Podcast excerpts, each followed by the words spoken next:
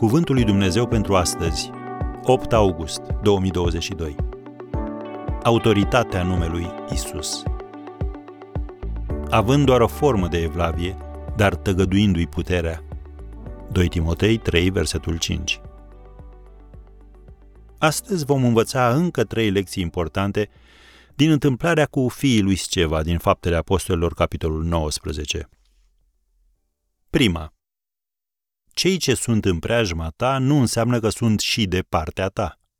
Numai pentru că cineva petrece timp cu tine, te admiră și încearcă să te imite, nu înseamnă că este de partea ta.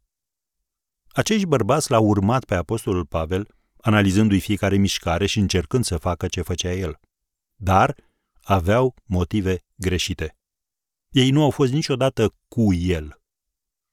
Îți faci griji că vei pierde anumite persoane? Încerci mereu să le întreții buna dispoziție? Te întreb dacă vei reuși în viață fără ele? Ioan scrie în prima epistolă, capitolul 2, versetul 19, Ei au ieșit din mijlocul nostru, dar nu erau dintre ai noștri. Când Dumnezeu îți ia pe cineva care nu are ce căuta în viața ta, încrede-te în El. El știe ce este mai bine. O a doua lecție? Mai mulți nu înseamnă întotdeauna mai eficient. Acești șapte bărbați nu au putut face la oaltă ce a făcut un singur apostol împuternicit de Duhul Sfânt. Și nu uita, tatăl lor era mare preot, așa că știau cum trebuiau să se poarte și cum funcționează lucrurile la biserică. Cred că ei au fost ilustrarea versetului având doar o formă de evlavie, dar tăgăduindu-i puterea.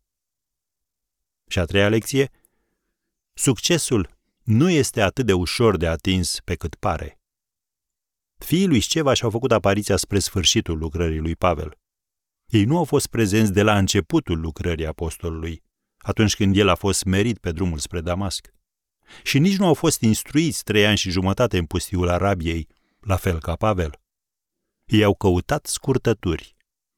Doar pentru că cineva a scris o carte despre succes, nu înseamnă că poți realiza peste noapte ceea ce autorului i-a luat ani de zile.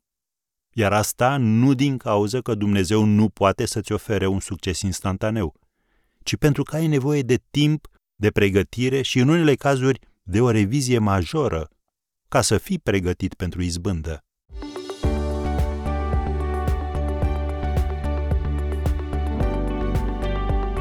Ați ascultat Cuvântul lui Dumnezeu pentru astăzi, rubrica realizată în colaborare cu Fundația SER România.